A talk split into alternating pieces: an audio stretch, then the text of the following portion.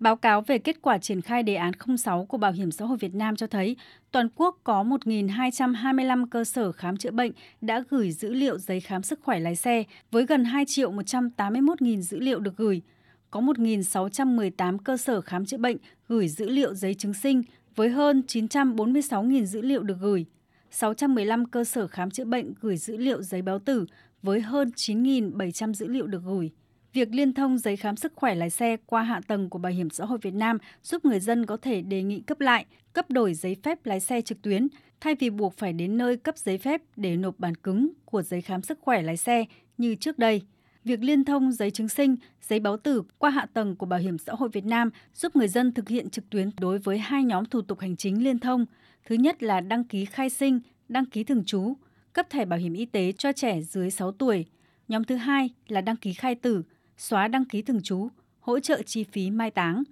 Bảo hiểm xã hội các tỉnh, thành phố trực thuộc Trung ương đã giải quyết gần 616.000 hồ sơ đề nghị cấp thẻ bảo hiểm y tế cho trẻ dưới 6 tuổi và gần 7.700 hồ sơ đề nghị giải quyết hưởng mai táng phí.